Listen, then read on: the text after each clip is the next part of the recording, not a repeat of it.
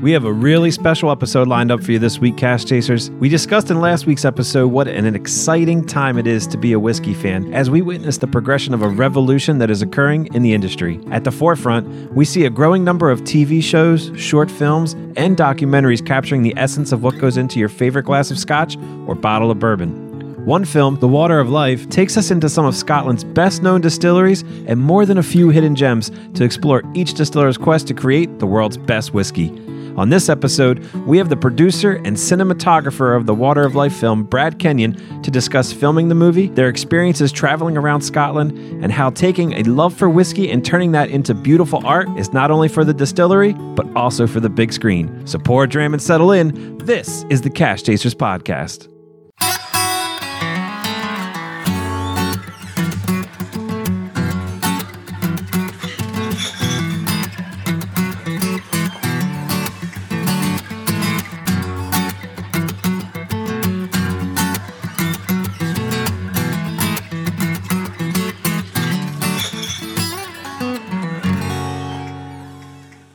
Right, welcome, Cask Chasers. Welcome to the Cask Chasers podcast. Thank you, as always, for joining us. And uh, as always, we have Mr. Bobby Bird here How's it going? and Mr. Aaron Pross. Hey, guys. And I'm Scott, and thank you for joining us. As always, we appreciate everyone out there who's always listening and uh, interacting with us on social media. And this week is a special week because we have a guest calling in. And our guest this week is a producer, director, and cinematographer right from our area. He is also the co owner of Aurora Films in Lancaster, PA. You can see his work in such pieces as the short film 57 Sunny Days, Another Harvest Moon, and Buchanan's America, A Nation Divided. But most recently, he's producer and cinematographer for the upcoming whiskey documentary, Water of Life. Nice. So please welcome to the Cask Chasers podcast, Mr. Brad Kenyon. Pleasure to be here, guys. Yeah, we really uh, we're really excited to have you, and we're really excited to talk about a your uh, your your your filming history and, and some of your experiences, but uh, also the uh, the Water of Life documentary, which sounds amazing. the coolest name, first off. God, it's I amazing. love it. Yeah. Yeah. Be- before we get into that, we always start off with a tasting, and uh, graciously, Brad has offered to join in with us. So, Brad, what are you drinking today? Well, I heard you guys were uh, working with a Laphroaig, so I uh, pulled out. Uh, my favorite Laphroaig is a Laphroaig 15 year old, but living in Pennsylvania, I, I can't find it anywhere, and so I, I really kind of keep that on my shelf. So I pulled out a, a which is uh, Gaelic for friendship, I believe, uh, but it's a cask strength quarter cask Laphroaig, and uh, just uh, figured it would go well with what you guys were opening. That's perfect. Yeah, we uh, we actually have a Laphroaig here as well, Bobby. You, uh, or is this Aaron's? It's Yeah, Aaron this one- brought Aaron's. Yeah. Yeah, this one's mine. Um, I, I, this is the this is Laphroaig Select, so this is going to be a little bit less expensive or uh, just a, a touch easier on the wallet than more or less any other Laphroaig that you're going to come across. Um, a lot of people have you know the ten as their go to.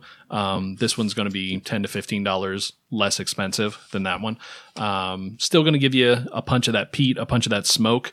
Um, but to me, it's not going to be as as full as a lot of your other Laphroaigs. Well, he's drinking the cask strength too, and this is a, this is 40 ABV. So I'm going to be curious to know. Well, I kind of know, but where the peat comes in. You know how how we vary from one another. Yeah, great, great point. Yeah. Uh, shall we dive right Let's into it? Yeah, let's have a let's have a All nose right, and taste. Brad, thanks for joining us. Cheers to you. Let's do a little Cheers. tasting. Let's all have a sip. Yeah, cheers.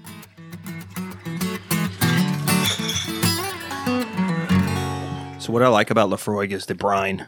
I love. Yep. Well, that's your Islay, but I mean, I mean, you get you can tell exactly uh, the, the influence of the area. right? yeah, it's it's first on that note. Um, but light peat on ours. yeah. How about you, Brad? What are you What are you getting? Well, I'm getting a lot of tobacco and uh, Mm. a little bit of mint. I mean, the ABV on this is 57.2, so it's definitely cask strength. And uh, I recommend, like you guys usually say, you know, try it neat and then put a little bit of water into it. Uh, you know, a lot of, I, I find that a lot of people in America, particularly, uh, aren't used to putting water in their whiskey, uh, but it's it's what you do to just sort of bring out uh, the notes uh, so that you can really taste what the whiskey makers were doing. We have that conversation Depending a lot with people. Yeah, I mean, it's always, especially. I I feel like it's more more of a an apparent thing with the Islays, because they are so can be so overpowering sometimes. Um, but the uh, the change is what we usually note from uh, from straight up to a little bit of water in it. Well, if you drink it in Scotland, and I'm, I'm sure you can, you know, speak to this, they commonly put water, and it's uh, it's a Yeah. fight over here to get people to put water in Sure, there. they think it's a some yeah, like sin or something. yeah, but no, it actually does a lot for the whiskey. So I think I think Right, the, and, and the bourbon, the bourbon drinkers usually go right for ice too. And Yeah. so Mm, Yeah, it's a different conversation. It's a different, uh, it's a different animal, really. We don't want picketers at our door, so we Right, we, we do our best to stay away from how people drink their whiskey. But uh, That's right. you know, true. ten pounds of ice. I don't know. I don't know. So one thing I'll say about the um the one that the one that we have here with us again being a lower price point, non-age statement, um, a lower ABV than than you've got over there. Um, you're you're really only going to get sort of the the primary flavors that you're expecting from an Islay with the one that um with the one that we have here. Your your peat, your smoke, uh, briny, salty, that sort of thing, and that's kind of going to be it. You know, it's only a couple dimensions to it. Um, mouthfeel, not really anything too too spectacular, but you know, for a for a what I what I call a bargain whiskey, you know, this is this one this one's pretty good. Uh, what what are what are what are you getting on the um, on the mouthfeel? And that's and just sort of depth and different flavors uh, from the from the one that you're drinking over there. Well, I, it's it's definitely uh, a cask strength. I mean, I'm getting uh, a little bit of mint uh, in it. Not a lot of honey, uh, but it definitely is a Laphroaig. Um, Mm, uh, it, it- I'm curious what you guys think as far as like you know the ten the ten year is is their staple, you know, and people are probably able to get that uh, more readily. The eight Uh, and the like- ten. yeah. Well, the 10 for me is is pretty quick and, and, and nice, and it's something that I'll always have. It's same thing with Ardbeg. I'll I'll grab that and uh, just have it on my shelf as something that's really drinkable. Um, but this Cairdeas is is uh, it's it's pretty heavy as far as its uh, its alcohol content, and it's it's nice. So I like I I like a heavily I like a cask finish. I do. Um, Sure. You know, Aberlour space side cask finish are great for me. Um, a lot of cask finish or bourbon finish, same difference. Um, bourbons are nice for me. I, I don't tend to go that way with your peats because it's it's just a lot on the palate. Um, and I like a peat like I'm a Caol Ila fan, which is um, which is a good one of my favorite Islays, if not my favorite. I think the peat comes later. And with Laphroaig, I, I don't mind it, but it's first, yeah, especially it in the really, 10. really kicks you in the head. It for show, sure. It's the first thing you get, and I like it on the nose. I don't know that I want it right up in my face. Sure. you know, I like it a little lighter I- and friendlier. I will say that uh, across all the different brands of Laphroaig, I, I feel like the peat and the smoke is is fairly consistent. Oh, they're aggressive. Yeah, I mean, it's Yeah. uh, they don't shy away from it. It is what it is. It- that's Laphroaig, right? They don't. They're not scared of it. They put it right up front, and across all the different brands. Um, and it's noticeable from the two that we're drinking right now. It that's what they do. What got you? What was your first? I know again in reading, you kind of came into. Um, you, you had a different point of view of coming into, you know, your Islay whiskeys versus now. Where, where did you start at, Brad? Oh, sure. well, I my whiskey journey type of thing. I grew up in Kentucky, so I grew up as a bourbon drinker. I'm very familiar with uh, Legally. with them. Yeah, well, yeah. Do they And, have uh, whiskey there in Kentucky? right, right, and uh, went into wines for a while. So I, I have a wine history, but then. Uh, you know, when you open a bottle of wine, you've got to basically drink the whole thing. So moving into whiskeys was, uh, especially Scotch whiskey, uh, was just a real eye-opening experience for me because I could keep a bottle for years and just really uh, ex- uh, have a story with it, share it with people. But when I first started with uh, peated whiskeys, a friend of mine gave me a bottle of Laphroaig and I opened it and I, I just I hated it. I couldn't. I, I thought it was medicinal. You know, I just really couldn't get my head around, um, you know, what the appeal was. Uh, and then, you know, after a while, you, you revisit something. You know, you you start to get those synapsal things moving in your brain, and it went from being medicine to a campfire for me. Nice. And so when I started to really visualize some of the, the places that, where this stuff is made and, and really get the visualization behind what I was nosing, uh, it was a completely different experience. And uh, Islay is just a, a, mecca for me now, as far as like going and experiencing whiskeys and it tastes different uh, I there. Just love peated whiskey. Did, yeah. did, you did you find that it's kind of you because I've I've been one of the few lucky people that have gotten to go there that don't live there and tasting whiskey there, smelling the water and everything in the environment just changes it, makes it better. Absolutely, yeah, because you can really you start to say, okay, well, this is the I can taste the briny ocean notes off of this, or it really takes you back. Uh, uh, Kilchoman is a, a, really good Islay whiskey, peated whiskey. They they um, they have a really nice uh, line of their whiskeys that are affordable, uh, but th- they have a, a, real sense of earthiness, or uh, you know, you get some of the sh- the, the, oyster water, uh, rocky notes, and uh, my favorite uh, Islay whiskey is the Port Charlotte. Mm, beautiful. so. Yeah, and I just the Islay barley and what they do with that, and and you know we'll talk about it later. But my experience with the film, and getting to know the Bruichladdich brand and the people and the transparency and the stories really just sort of brought that brand to life for me. And of course, Octomore. Uh, so just uh, the when you get into the of Jim. Yeah. yeah, yeah. So it's just exciting stuff, and you, it, and it's all from the same ingredients, and you get such a different flavor profile. Uh, it's exciting. Well, we're excited about the film. I mean, hearing about it and reading about it, and I reached out to Greg and uh, I saw it all, and you know, kind of coming up in the world, and the, the, new age of documentaries coming up. It was exciting, and I mean, to be able to talk to you firsthand, we're pumped. Yeah, we really, we really are. Uh, we really do appreciate you joining the show. So let's let's dive into it. Brad, uh, first off, because we appreciate you so much being on the show, we don't want to overshadow uh, some of your prior work. And so tell us a little bit about what led you to, to uh, filmmaking and uh, and how you got to, to today. Sure, sure. I mean, life history. Uh, yeah, yeah. Right. I mean, I've been playing with cameras since high school, right? Uh, I I love cinema. Uh, I've always been enamored with it, and I'm just feel lucky enough to be working in the industry. Uh, we have a company called Aurora Films. Uh, we're, we're, based in Lancaster. We have two uh, locations. We have a soundstage. We have a post production. We're a full service production company, which means we script, shoot, edit mostly corporate pieces. Uh, we kind of take a documentary approach to our style at times, but uh, every project's different. So we have a really great group of artistic people that uh, it's all really a big team effort. But we have sets, we have actors, we have uh, uh, you know just the whole gamut, and uh, I just feel lucky to just still be doing it and I worked with Greg. You mentioned Greg. Greg is the director of uh, Water of Life. He and I have known each other well over 25 years, and uh, he moved out to Los Angeles, and we've always kept in touch and and thrown each other projects to keep each other busy uh, outside of our normal businesses, which are all in production. And uh, one time I was out in um, in Milwaukee. Uh, Greg was really into beer at the time, and he, anytime uh, he would go to a bar, he would pull out his app and, and log in his the beer and and we what a nerd you know, right yeah.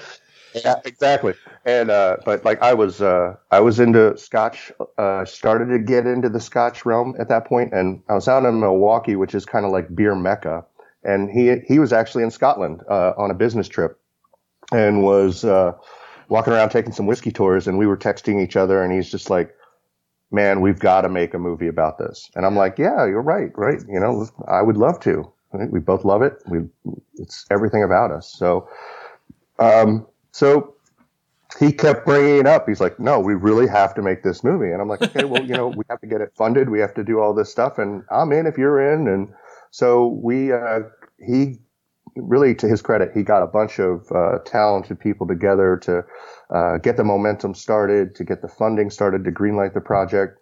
Um, we partnered with our companies to to make it.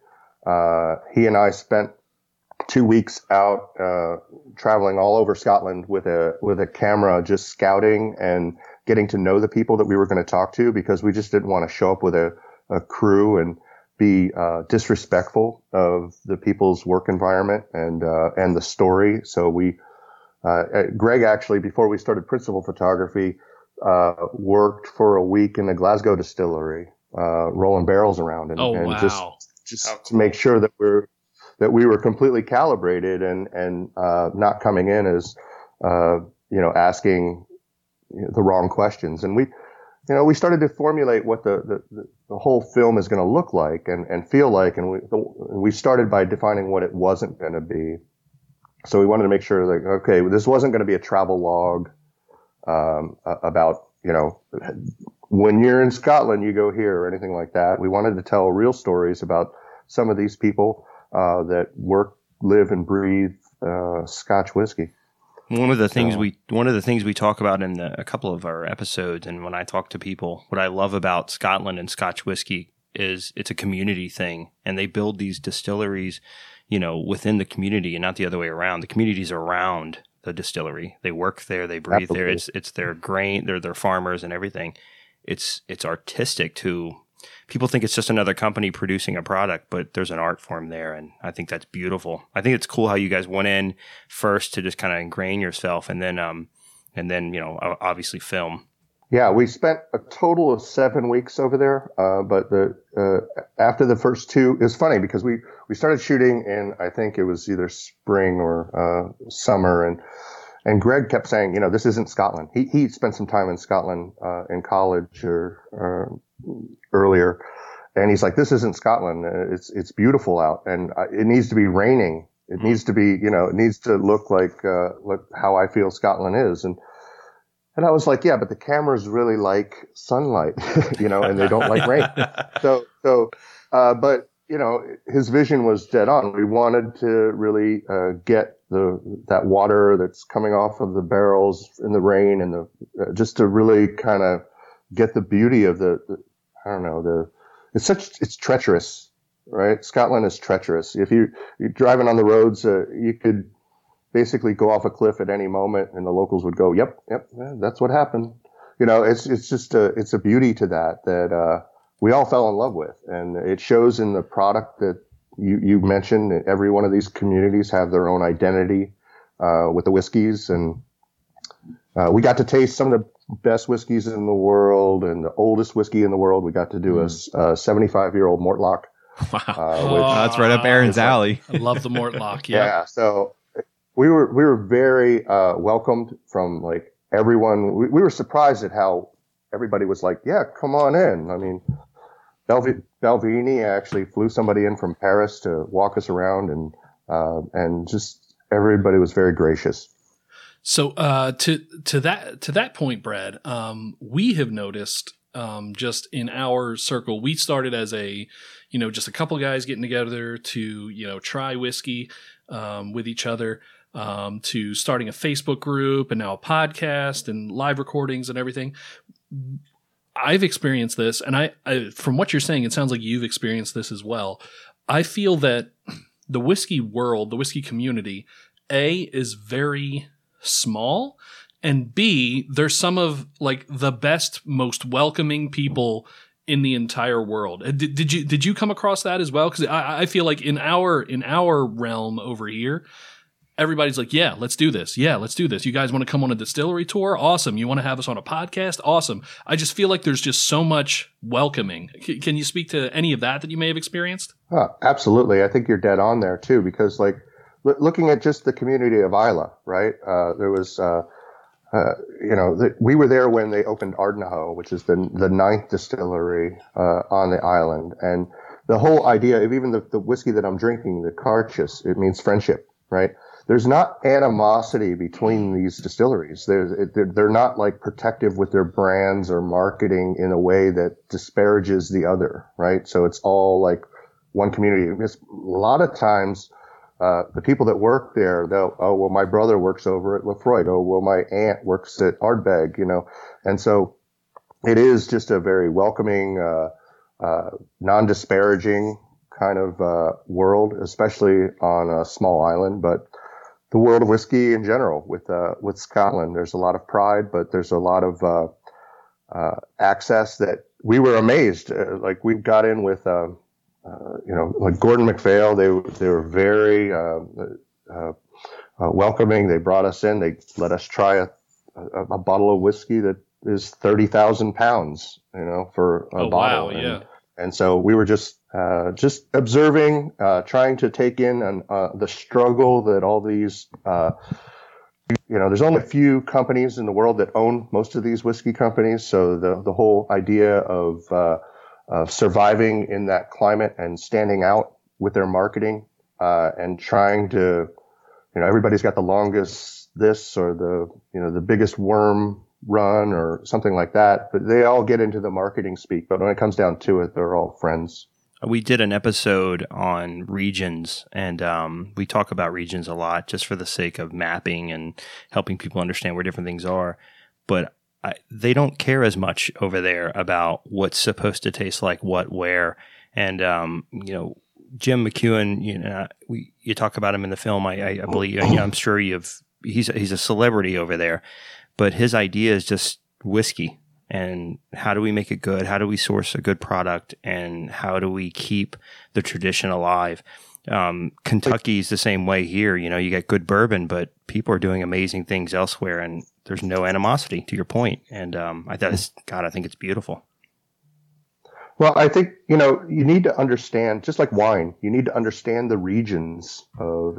Like with wine, if you understand France, you understand where all of the varietals in the world, where they come from, and things like that. I always knew going into Scotch whiskey that uh, once I understood the geography, that I would start to understand it's where the whiskeys are when I'm introducing to people uh, a new whiskey or trying to pair something with a, a, certain meal or anything like that. So I think it's important to understand geography uh, of of Scotland for that main reason, so that you enjoy it better, especially when you're talking to people that are just getting into it or if they don't like, you know, there's a lot of people that will just write off scotch and say, you know, I, I just don't like it. And you're like, well, try this. Oh, what's this? Well, this is scotch. It's, it's, it's not what you, you thought it was just because it's peated whiskey.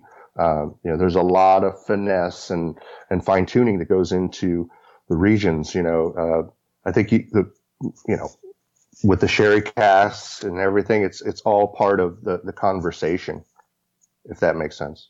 Yeah, absolutely. Yeah, I'm I'm curious about the uh, from a cinematography standpoint. You, we were talking about the, you know, uh, going capturing the feel of Scotland, right? And and how it's not really meant to be a bright sunny day. It's usually raining and a little overcast. But did you notice when you were filming, uh, as you traveled around, were there different feels to the to the uh, to the different regions and from a from a filming perspective? How did you attack the different regions? Well, it's funny. Uh, when we started doing our research, I started watching anything I could find on Scotland and uh, and and whiskey, and I would notice a lot of uh, uh, of documentaries that were shot on Islay, and the camera was moving, hmm. and I'm like, okay, it's really windy there. I need to be prepared for wind, right? And so.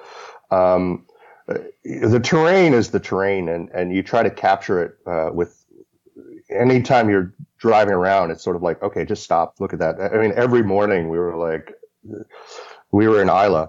Uh, it was kind of a running joke because I don't know how many sunrises we got uh, off of the off of the uh, water there, but every morning we'd all start to wake up and do our breakfast and and Greg would say, gee, I wish we had a cameraman here that could just see this beautiful sunrise. And we're like, well, we have five of them, but sure, you know, and, but like everyone was different. And it, it, it, so every day had a different microclimate, you know, and that's part of the character of whiskey itself. Yeah. It, it absorbs that, uh, you know, those fluctuations in the weather. Yeah. So when you guys went out there, before you guys went out there, I should say, um, did you did you know what the the kind of like the plan of attack was, or was it more we're going to uh, take it as it comes and and uh, keep take it for what it is, or did you really have a plan and stick to it? Uh, well, no, we, that was the two weeks that Greg and I went just by ourselves. Uh, we brought a camera just because that's what you do when you're making a documentary. Uh, and uh, we we would go under Laphroaig uh, even and like uh, we're like, hey, you know, we're just we want to introduce ourselves and and you know John Campbell, who is the the lead distiller there, he just he he was came over, shook her hand, he said, you know, you got a camera, roll it. so you know that type of access and uh, where we didn't want to intrude, but we started to get the lay of the land and and figure out like, okay, when we're here, what what lighting gear do we need? Uh, for example, you know the these distilleries they're they're full of ethanol, and and so like you can't just turn a light on. You Oh, you're not no. even going to blow the distillery up. You're going to blow the town up, and so you know there's little considerations there to figure out okay who you know what what kind of crew do we have uh, if it's raining uh, how do we where do we go? What do we do? And then uh, you know Trevor who was our our producer uh, on there would find us places to stay and and we would all just uh, work as a team uh, to really try to get um, you know the story the story did evolve as we were going through right? And so as any documentary story does. Uh, and one of the things that I really kind of uh, learned throughout this, I might be jumping ahead here, but uh, is the importance of independent bottlers in uh, in the world of whiskey. It never really kind of dawned on me that I, I knew that like the Johnnie Walker blends and things like that, they were all grocers, uh, and that's how they kind of survived over the years.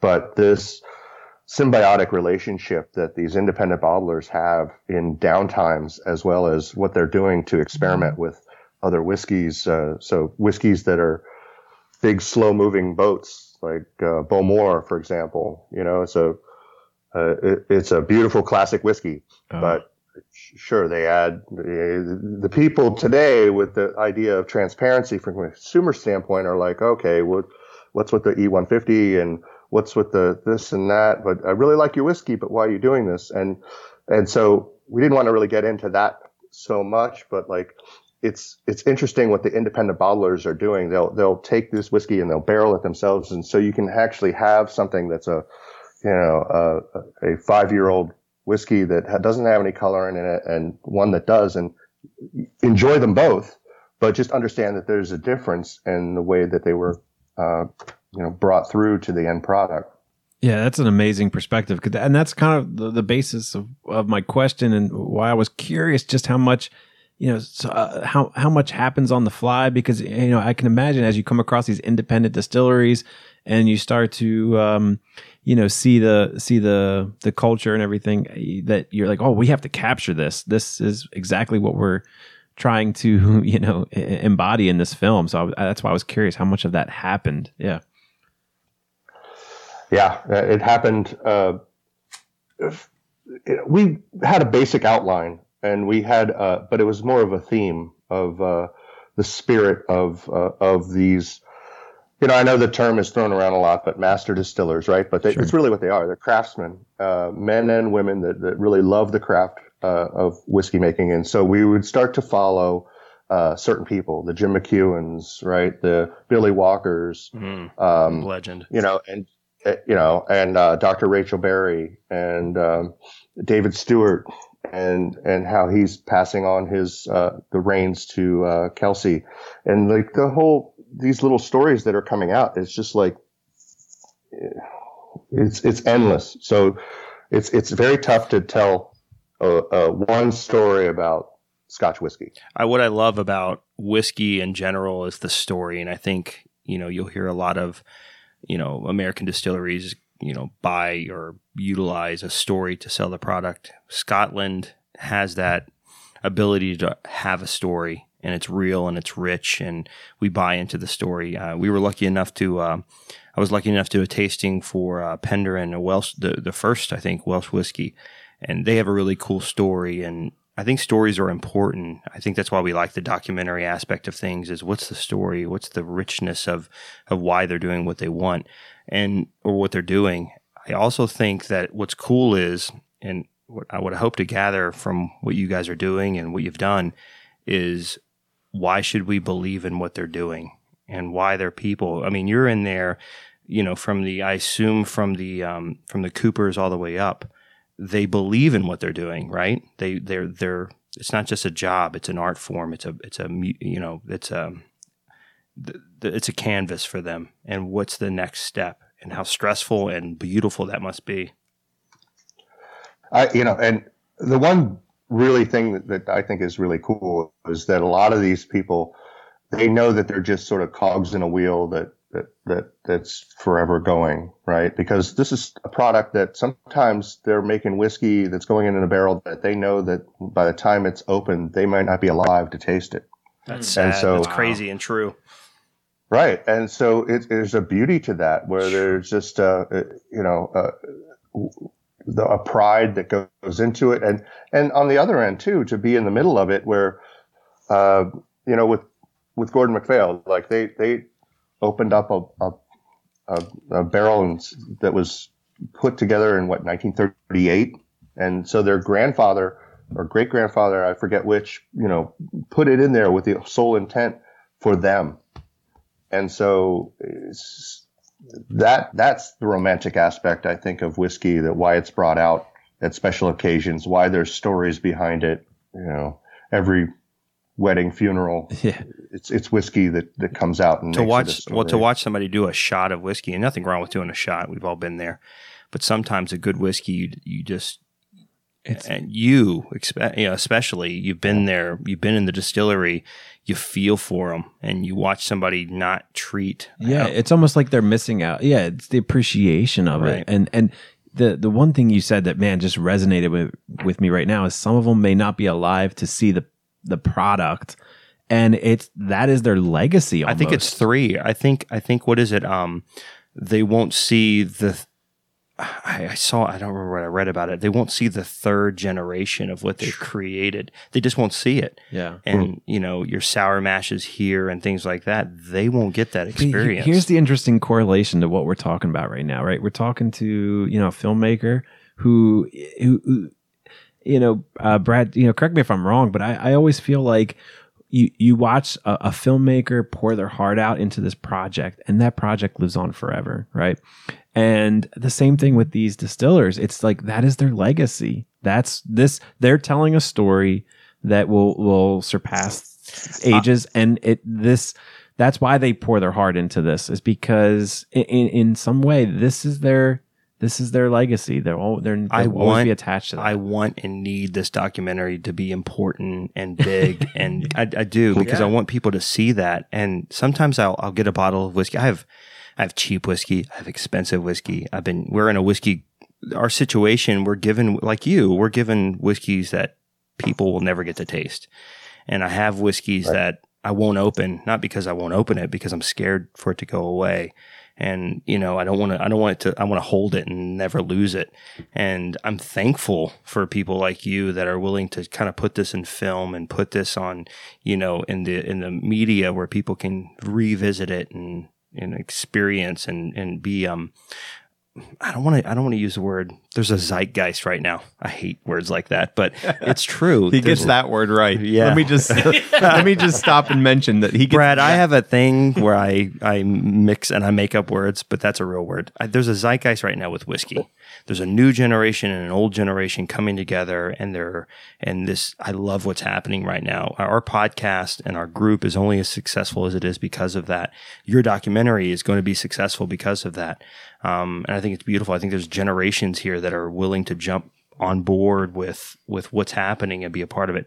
You're Jim McEwan who who resurrected.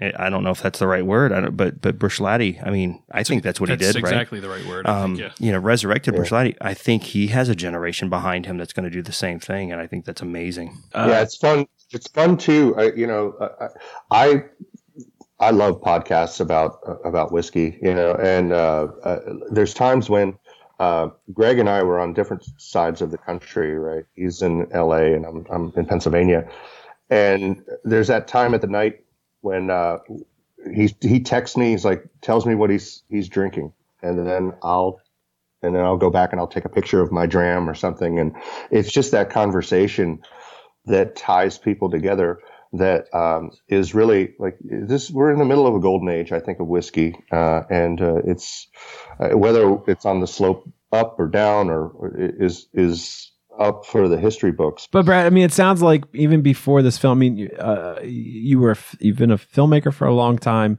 but it sounds like you've been a whiskey lover for equally you know, an amount of time. Is that is that accurate? I mean, that that it wasn't just because of this documentary, right? Uh, no, I mean basically, I, I have had a, a, a, experiences with alcohol and, and food and wine. You know, where we all eat, and I just really enjoy the uh, the experience of popping open an amazing wine or now an amazing scotch and be able to talk about it.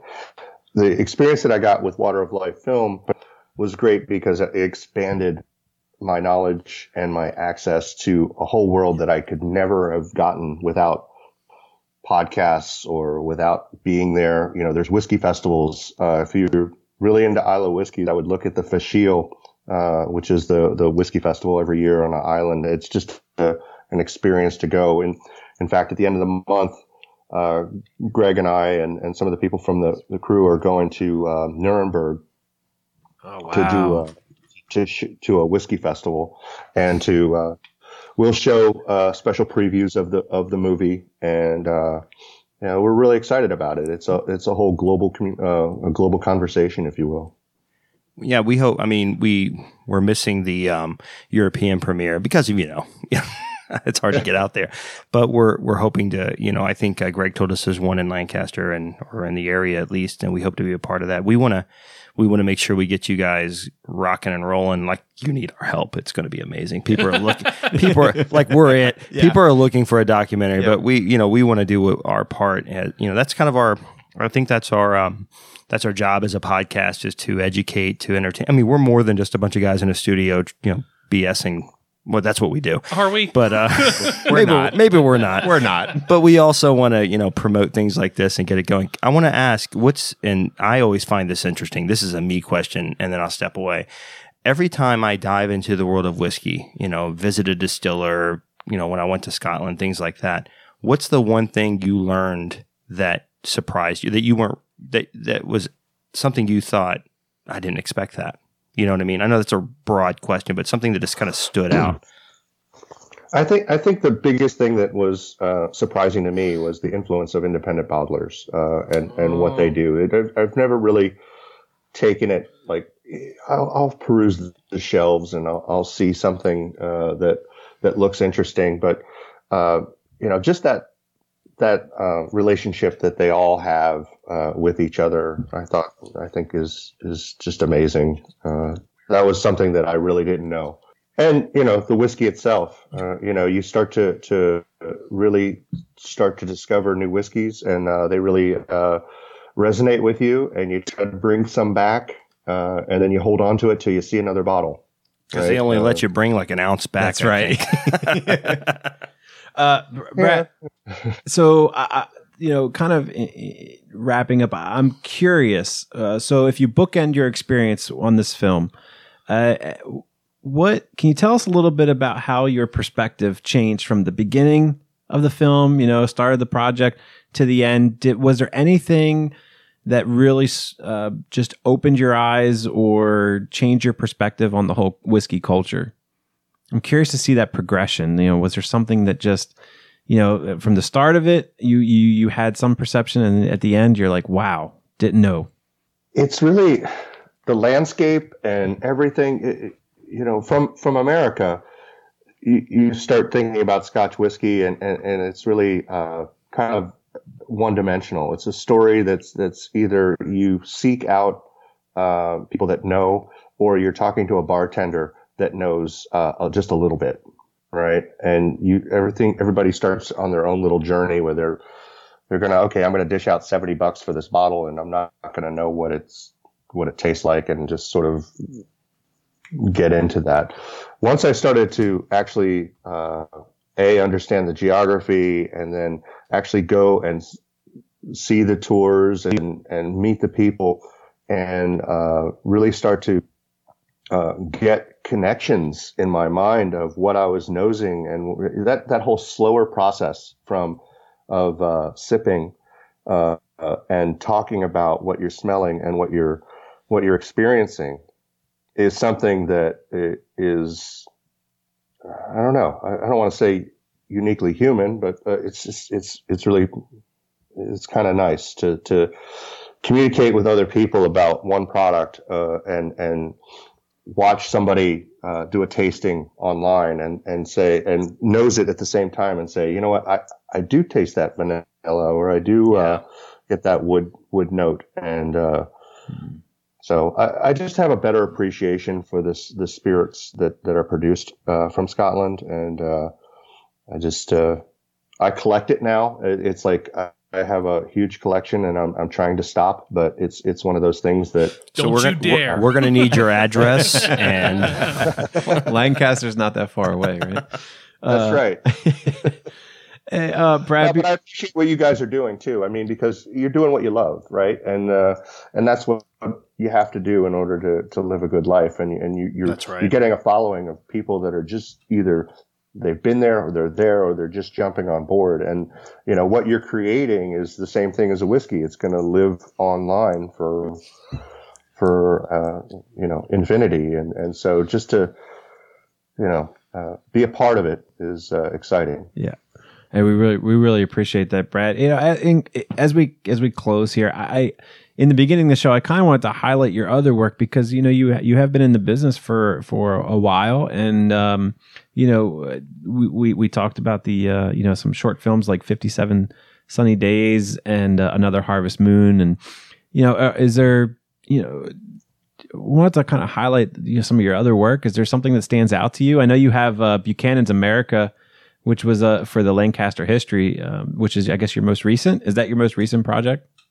It is. Uh, that was a documentary. It took about two to three years to produce. Uh, we live in Lancaster. There's a, a James Buchanan. Uh, his has a, a, house here, and uh, there's a, a, Lancaster history group that that um, uh, really does a great job uh, trying to tell his story. And it's not an easy story to tell. I mean, he's argumentally the second worst president we've ever had, and, yeah. and to, to have this kind of you know un uh, adulterated story about him uh, in a way that uh, is entertaining is what I love to do. It's just figure out what the storyline is. What we did for, for that is I we collected uh, six or seven uh, top scholars uh, from the East Coast to talk about him.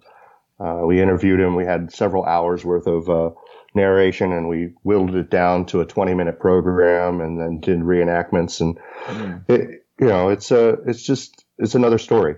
We have a lot of Buchanan so. fans on here, so we're going to be careful. Because... Wrong, wrong. No, that's the wrong one. You're talking about the whiskey. Oh, my bad, my bad. oh yeah, yeah, right, right. where, uh, where can we find Buchanan's America? Uh, well, at Lanc- LancasterHistory.org, they have uh, uh, is uh, it's not online anywhere. It's actually in there. They have a, a theater uh, that's um, at Wheatland, uh, which is the the the mansion where uh, Buchanan lived. So if you look at lancasterhistory.org, you'll be able to to see that. My company, Aurora Films, uh, aurorafilms.com. If this is plug time, uh, do it, do it, please. We do we do uh, mostly corporate video. Uh, uh, just means we don't do consumer based stuff, uh, but um, we take every project uh, as a new uh, challenge to tell a story and we just love doing what we're doing, and I love the people I'm working with. Uh, with Water of Life Film, uh, you can look at that at wateroflifefilm.com. Uh, for the Twitter, Instagram, it's at Water of Life Film. Um, and Facebook, we're on Facebook, of course.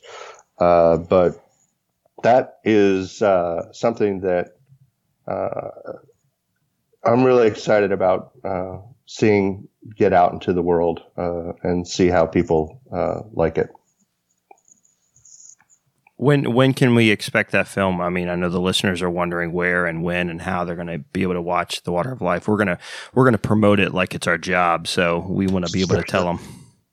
Well, I, I, this summer, I could say for sure. I mean, uh, when we're in Nuremberg, we'll do special. It's we're not premiering it just yet. We're uh, showing it uh, to to uh, you know select groups. Uh, we're letting people tell us what they think of it. Uh, you know, sort of treating it uh, kind of like a focus group, but just uh, getting it out there to see uh, uh what our vision matches to the whiskey world. And uh, the one thing that I think that uh, is pretty smart Greg has done is he's got a lot of the world famous whiskey writers and bloggers like yourselves to to pay attention to this, and it really it helps in the spread of the, the word to get the, the story out so that people are just uh, hopefully entertained and intrigued by the whiskeys that are in it. Um, they'll feel like it's that they've learned something, that they've gotten access to uh, uh, some of these people that uh, have put their life uh, blood into their work. That's amazing. That's amazing. Listen, Greg, we're not far, so uh, you know we're we're we're we're in we're in a few countries as far as our podcast and our group is concerned, but uh, uh, the three of us physically, we're not far from you. So we'd love to meet up with you and, you know, uh, talk yeah. a little more. Um, I know there's a couple of breweries by your house, so I'm willing to go have a beer instead of whiskey. Is that sacrilege? We'll make the sacrifice. we can do it.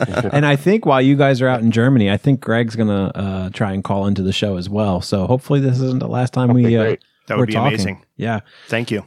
Yeah. Uh, yes. Let me know when you're in town, guys. Uh, I I have a bar waiting for you. Oh, that's perfect. Yeah, we really appreciate it. What are you doing in an hour and fifteen minutes? uh, Brad, in all seriousness, we really do appreciate you joining our show. We appreciate your uh, your love for whiskey, just like ours, and uh, we we can't wait to see this film. We can't wait to help promote this film, and uh, we just can't thank you enough for uh, for, for putting a spotlight on this. Hey, thank you guys. It really means a lot to to us uh, to get this kind of uh, uh access uh, to to let people know about this story. And uh, you guys are doing a great job. I, I listened to your live podcast for the Robbie Burns thing, and you know it's it's a it's a good thing that you guys are doing. We appreciate that. Thank, thank we you. Really we appreciate, really appreciate that. that. Yeah. Thank you. Thank you. Cheers. Cheers. Thanks. We can't thank Brad enough for coming on to discuss the Water of Life film and his general love for whiskey. There are so many great stories to be told in this film and an enormous labor of love that went into it. So we hope everyone is as excited as we are to finally get to watch it. A lot of exciting things are coming up for the movie, so be sure to check them out on Facebook, Instagram, and Twitter at Water of Life Film or online at wateroflifefilm.com for all of the updates and for that big announcement of a release date. You can also find updates for the movie on all of our social media outlets at Cask Chasers. We hope to bring you a lot more from the Water of Life team as the release gets closer, so be on the lookout. And as always, Cask Chasers, remember, it's not about finding the perfect dram, it's all in the chase.